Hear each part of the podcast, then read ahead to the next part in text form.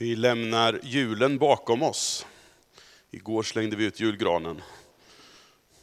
Och det var, det var rätt trevligt att göra det faktiskt. Och det är ju så att just idag är det 20 Knut och då fick jag höra när jag var barn att det är då bina börjar fira jul. För då är julen förbi. Så är det. Och det är första söndagen efter trettondagen och temat, precis som Peter har nämnt här, är Jesu dop. Och evangelietexten är två fragment ur Lukas evangelium. Och vi kommer in mitt i en beskrivning av Johannes döparens förkunnelse och gärning. Och ni vet Johannes döparen, den här märklige mannen som käkar gräshopper och lever ute i öknen. Eh, och, och håller på där ute och predikar och förkunnar eh, Eh, för att bereda mark för den som skulle komma. Och vars födelse Lukas har berättat om i kapitlet innan här, i kapitel 2. Och den här identiteten som avslöjas i änglarnas ord. Idag har en frälsare fötts åt er i Davids stad. Han är Messias, Herren. Och vi ska gå till Lukas tredje kapitel, verserna 15 till 17 och sen ska vi göra ett litet hopp till vers 21 till 22. Vi ska se om vi får upp bilden här. Och nu är det så att jag har råkat ut för nackspärr, så att jag är lite så här idag, när jag tittar bakåt. Så, härligt. Ni kanske behöver stå upp. Det gör ni, ni behöver stå upp, vi bestämmer det. Så får ni lite syre i benen medan vi lyssnar på evangeliets ord. Folket var fyllt av förväntan och alla frågade sig om inte Johannes kunde vara Messias.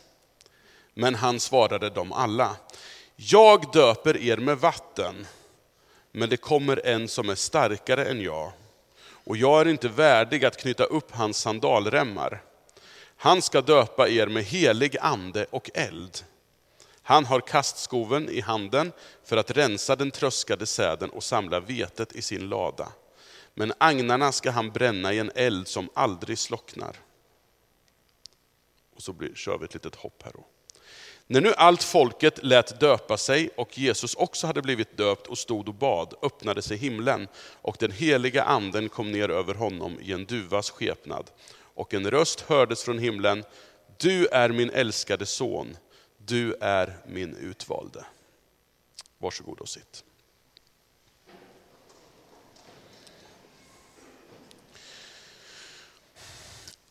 I de här textutdragen så kan vi se Jesu dop utifrån två olika aspekter. Dels så beskrivs det dop som Jesus själv tog emot, alltså det dop som Johannes döparen utförde med vatten. Men dels beskrivs också med Johannes döparens ord det dop som den som skulle komma, Jesus alltså, ska döpa med. Dopet i ande och eld. Och jag tänkte att vi ska titta lite på de här aspekterna och så ska vi slutligen fundera på hur det dop som vi tillämpar till Kristus hänger ihop med de här dopen. Jag döper med vatten, dopet Jesus döptes med. Johannes döparen, han befann sig ute i öknen och han drar till sig en mängd människor som ville bli döpta. Och den här stora rörelsen runt Johannes döparen på den här tiden visade att det rådde en sorts väckelseatmosfär bland folket. Där många människor genom dopet ville visa att nu vill jag börja ta Gud på mer allvar i mitt liv. Och Johannes han uppmanar människor till omvändelse och dop. Till ett mer etiskt rättfärdigt liv som en förberedelse för den som skulle komma efter honom en förberedelse för Guds kommande dom. Och Johannes dop i vatten hängde alltså tätt ihop med ett förändrat liv. Från synd till rättfärdighet, från ett liv i riktning bort från Gud till ett liv i riktning mot Gud.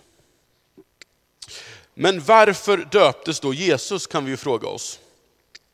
Behövde han omvända sig? Var han i behov av en ny riktning i sitt liv? Var, var inte Jesus syndfri? Det är sådana här frågor. Jo, det var han ju. Han behövde ju inte en ny inriktning i sitt liv. Han visste ju vem han var och allt det där. Det stämmer inte liksom att Jesus skulle ha varit i behov av att döpas, men ändå gör han det.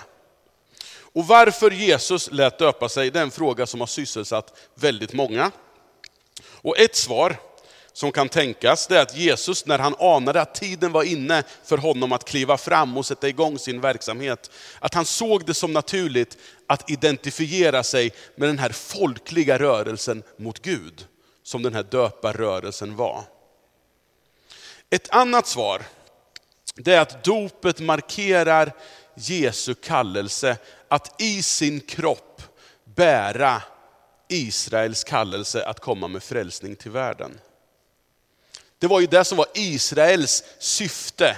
Det här folket valdes ut för att bli till välsignelse för hela världen. Och vi ser i den här berättelsen om Israel hur Israel befrias från slaveri genom vattnet, kommer upp ur det här Sävhavet, Röda havet. Man bekräftas i sin, i sin identitet som Guds folk vid Sinai berg och man får vandra i öknen i 40 år och sen vidare till det land som de har blivit lovade. Och i, I evangelierna så ser vi hur det här återspeglas i Jesu liv. Dopet följs av en bekräftelse, du är min älskade son. Och sen 40 dagar i öknen, en direkt liksom avspegling av det, den berättelsen som finns om Israel i gamla testamentet. Och med de här händelserna så vill Lukas och även Markus och Matteus som har samma berättelse rörande de här sakerna, man vill säga någonting. Man vill säga att här är han som ska göra det som folket inte lyckades göra. Nu ska och löftena, Guds löften till hela världen infrias. Och rösten från himlen efter dopet bekräftar ju Jesu identitet. Du är min son, du är den utvalde. Den Messias som enligt Johannes kommer till världen med ett annat dop. Det andra dopet då, som Jesus ska komma med, det är ett dop med helig ande och eld. Och Johannes då jämför sitt dop i vatten med det här andra dopet. Jag döper med vatten, men det kommer en som är starkare än jag. Och jag är inte värdig att knyta upp hans sandalremmar. Han ska döpa er med helig ande och eld. Han har kastskoven i sin hand, i handen för att rensa den tröskade säden och samla vetet i sin lada. Men agnarna ska han bränna i en eld som aldrig slocknar. Johannes, han är extremt medveten om att det han gör, det handlar om någon annan. Hela hans liv och tjänst syftar till att kratta manegen för någon annan. Och han vet att nu är min tid i rampljuset snart slut. Och han verkar ganska fin med det. Och jag gillar hans attityd. jag tycker att han är ett föredöme i att peka på Jesus och vara tillfredsställd med att mitt liv handlar om att peka på den som ska komma. I Johannes, så säger, I Johannes evangelium så säger, säger den här Johannes döparen, han ska bli större och jag blir mindre. Och så pratar han om sitt dop i vatten, som egentligen bara han verkar se som en bild på det större dopet, det verkliga dopet. Och det dopet blir i den här retoriken av en, en bild av vad Messias, Jesus, har kommit för att göra. Hela Jesu uppdrag handlar om att etablera Guds rike i världen och det innebär ande och eld. Och i den här retoriken så blir ju det här väldigt mycket förknippat med dom. Elden, är en bild på dom, prövning. Och Messias kommer för att skilja agnarna från vetet. Och det här gjordes ju genom att man kastade upp den tröskade säden med en kastskovel, en sorts grep av trä. Och när man kastade de här upp i luften så tog vinden agnarna, medan sädeskornen föll och blev kvar på platsen. Aspekten av prövning och dom är ju någonting som vi kanske inte så ofta talar om i våra kyrkor. Men det är en ofrånkomlig sida av frälsningen, av det Jesus kom för att göra. Om inte Gud vill göra upp och kommer att göra upp med de destruktiva krafter och makter som vill förstöra våra liv, både i oss och utanför oss, så vore det inte mycket till evangelium. I de händelser som omger Jesu eget dop då, det här dopet i vatten, han blir döpt, så ser vi också anden och elden. Dels så sänker sig anden, Guds egen närvaro och kraft, på ett särskilt sätt över honom, så att han utrustas till tjänst. Men sen så leds han också av samma ande ut i öknen för att prövas. Det ingår i hans liv att nu ska han också prövas. En sorts eldsprov. Och det här att skilja agnarna från vetet ska nog inte tolkas som att vissa människor tillhör agnarna som ska kastas i eld och andra tillhör vetet som består prövningen. En möjlig tanke är ju att allas våra liv består av både agnar och vete. Yttre och inre, perifert och centralt. Och att vi ska prövas och renas från det i våra liv som inte består måttet. Och det här är ju en vanlig bild i Nya Testamentet på det kristna livet. Både Paulus använder den och Petrus använder den, att vi, det som består elden är det som består sen. Eugene Peterson, som med modernt språk gjort parafrasen The Message, han skriver så här i sin översättning av samma stycke. Jag döper här i floden, men huvudpersonen i det här dramat, där jag bara är scenarbetare, det är alltså Johannes ord det här då, kommer att tända Guds rikets liv i er, den heliga anden, och förvandla er utan och innan. Han ska göra rent hus, en storstädning i era liv. Allt som är sant och äkta ska han ställa på dess rätta plats framför Gud. Allt falskt slänger han på skräphögen och bränner upp.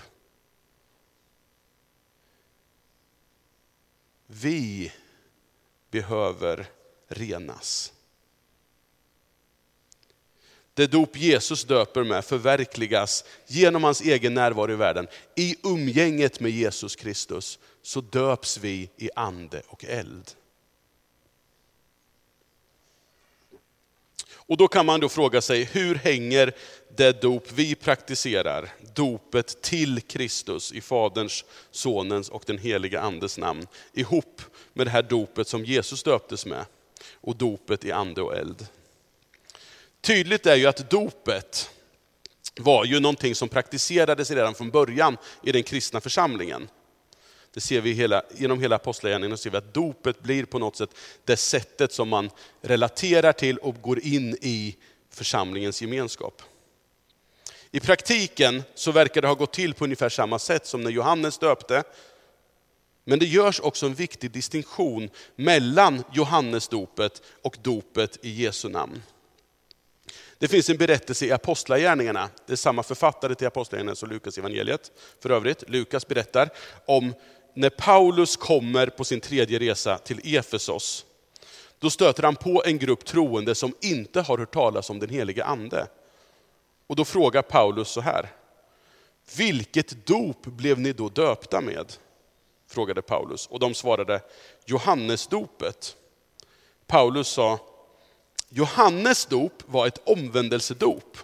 Och han uppmanade folket att tro på den som skulle komma efter honom, det vill säga Jesus. Då lät de döpa sig i Herren Jesu namn. Och när Paulus la sina händer på dem kom den heliga anden över dem och de talade tungor och profeterade. Det kristna dopet har en mer fördjupad innebörd än att bara vara ett omvändelsedop. Det är också ett bejakande och en identifikation med Jesus och det han gjorde, kom för att göra och det han redan har gjort alltså. I Romarbrevet 6 så beskrivs dopet till Kristus som en identifikation med hans död och uppståndelse. Som en sorts begravning och sen en uppståndelse. Det är därför vi i vår tradition kallar det för dopgrav. Och man doppas ordentligt så att man blir ordentligt begravd. Och sen så står man upp i ett nytt liv. Det är en otrolig stark symbolik i det. Och den här, när vi döps så, till Kristus så bejakar vi att Jesus genom sitt liv, sin död och sin uppståndelse har upprättat en ny verklighet. En verklighet som i Nya Testamentet som beskrivs som i Kristus. Att vara i Kristus innebär att man är en helt, i en helt ny verklighet, i en helt ny skapelse. Dopet till Kristus innebär då att den döpte, om du är döpt till Kristus, så innebär det att du har förflyttats genom anden och befinner, sig i en, och befinner dig i en ny verklighet i Kristus. Och den som är i Kristus, skriver Paulus i andra Korinthierbrevet, är alltså en ny skapelse. Det gamla är förbi, det är borta. Något nytt har kommit. Och den här verkligheten i Kristus beskrivs sen av Paulus ta sig uttryck i ett nytt sätt att relatera till varandra. I den gamla världen, alltså den som är förbi, där bedömer man varandra efter etiketter som kön, hudfärg, kultur, inkomstnivå, partipolitiska sympatier you name it. Allting.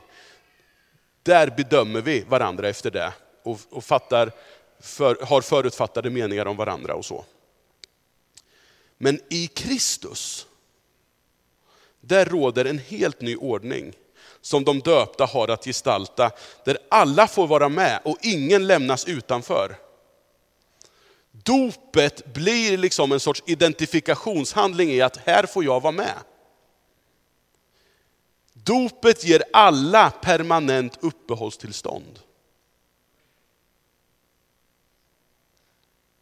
I Kristus och hans rike. Oavsett vem du är, oavsett vad du har i ditt bagage, oavsett vem, vem, du, vem du är i den här rådande världsliga ordningen, eller anses vara, där har du permanent uppehållstillstånd. Är ni döpta in i Kristus har ni också iklätt er Kristus. Nu är ingen längre jude eller grek, slav eller fri, man eller kvinna. Alla är ni ett i Kristus Jesus. Den kristna församlingen, den döpta gemenskapen, är denna nya mänsklighet i Kristus. Och tänk om det är så att Korskyrkan, den här gemenskapen som möts regelbundet här, i all vår brist så finns vi här och möts här mitt i den här stan därför att Norrköping ska förstå att det finns en ny verklighet. En verklighet av kärlek, försoning och fred. Som måste om det ska vara något vittnesbörd, och hur krångligt och bökigt det än kan vara i våra meningsskiljaktigheter och konstigheter, så måste det ta sig uttryck på riktigt i våra konkreta och verkliga relationer. Och det är här jag tror att vi prövas som mest. Jag tror att mitt i den här mänskligheten så är just den här elden, prövningen, som mest svår. Inte minst i den individualistiska kultur som vi lever i, där vi håller självförverkligande som det högsta goda väldigt många gånger. Kanske är det här som agnarna i våra liv skiljs från vetet. Det som är viktigt skiljs från det som faktiskt är mindre viktigt. I gemenskapen med varandra och försöket att älska varandra. I, vårt dop bejakar vi det dop med helig ande och eld som Jesus kom med för att upprätta riket. Att vara döpt och genom anden dragits in i Kristus innebär att vi har utrustats till tjänst i och för församlingen. Det är en viktig del i Nya Testamentets undervisning. Vi, genom den heliga Ande så får vi gåvor för att kunna bygga upp varandra. Det talar Paulus om väldigt mycket i första Korinthierbrevet. Men att vara döpt och genom anden ha dragits in i Kristus innebär också att vi döps in i en process. En process som på ett sånt här gammalt kristet ord, med ett sånt här gammalt kristet ord kallas för helgelse.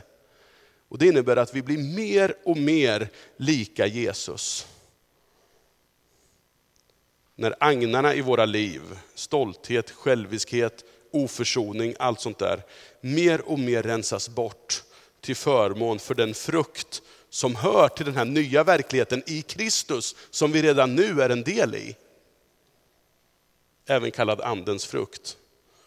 Andens frukter är kärlek, glädje, frid, tålamod, vänlighet, godhet, trofasthet, ödmjukhet och självbehärskning. Att vara döpt till Kristus innebär att anden utrustar oss till tjänst, men också till att utveckla vår karaktär. Att bli ännu mer den du är i Kristus. Vi behöver, tror jag, ofta påminna oss om vad det dop vi en gång döpts med har för innebörd. Vi är döpta in i en ny skapelse, ett nytt folk, utrustade till tjänst i världen, till den process som gör oss mer till de vi är skapade att vara. Och dopet i vattnet, dopet i vatten, är en gåva som gör det här bejakandet konkret för oss. Tänk att vi får, genom att, genom att ta emot dopets gåva, så har, får vi konkret säga att det här vill jag vara en del av. Det är det som du som är döpt har blivit en del av. Och om du vill vara en del av detta och ännu inte blivit döpt, så erbjuder vi dig i den här församlingen, efter Jesu exempel och på hans egen uppmaning, att låta döpa dig. Det finns världens chans. Hör gärna av dig i så fall, så, så får vi föra samtal kring detta och så får vi boka ett datum och så får du begrava det gamla, stå upp i det nya. Kanske har det redan hänt i ditt liv, men tänk att få göra det konkret på det sättet. Det är fantastiskt. Nu ber vi tillsammans. Tack Gud för att du har gett oss dopets gåva. Tack för att du har gått före oss i dopet med vatten, men också fördjupat dess innebörd genom det du har gjort. Genom ditt liv, din död och din uppståndelse. Så kommer du med ande och eld in i våra liv. Tack för att du bor i den här församlingsgemenskapen. I all vår brist så finns du här mitt ibland oss och vill verka för att den här världen ska förstå att du lever. Att den här världen ska förstå att du är en verklighet. Att den här världen ska förstå att hoppet inte är ute att du lever, att du bryr dig och att du älskar din värld. Tack Gud för att vi får tillhöra dig. Tack för den du är och det du har gjort för oss. I Jesu namn. Amen.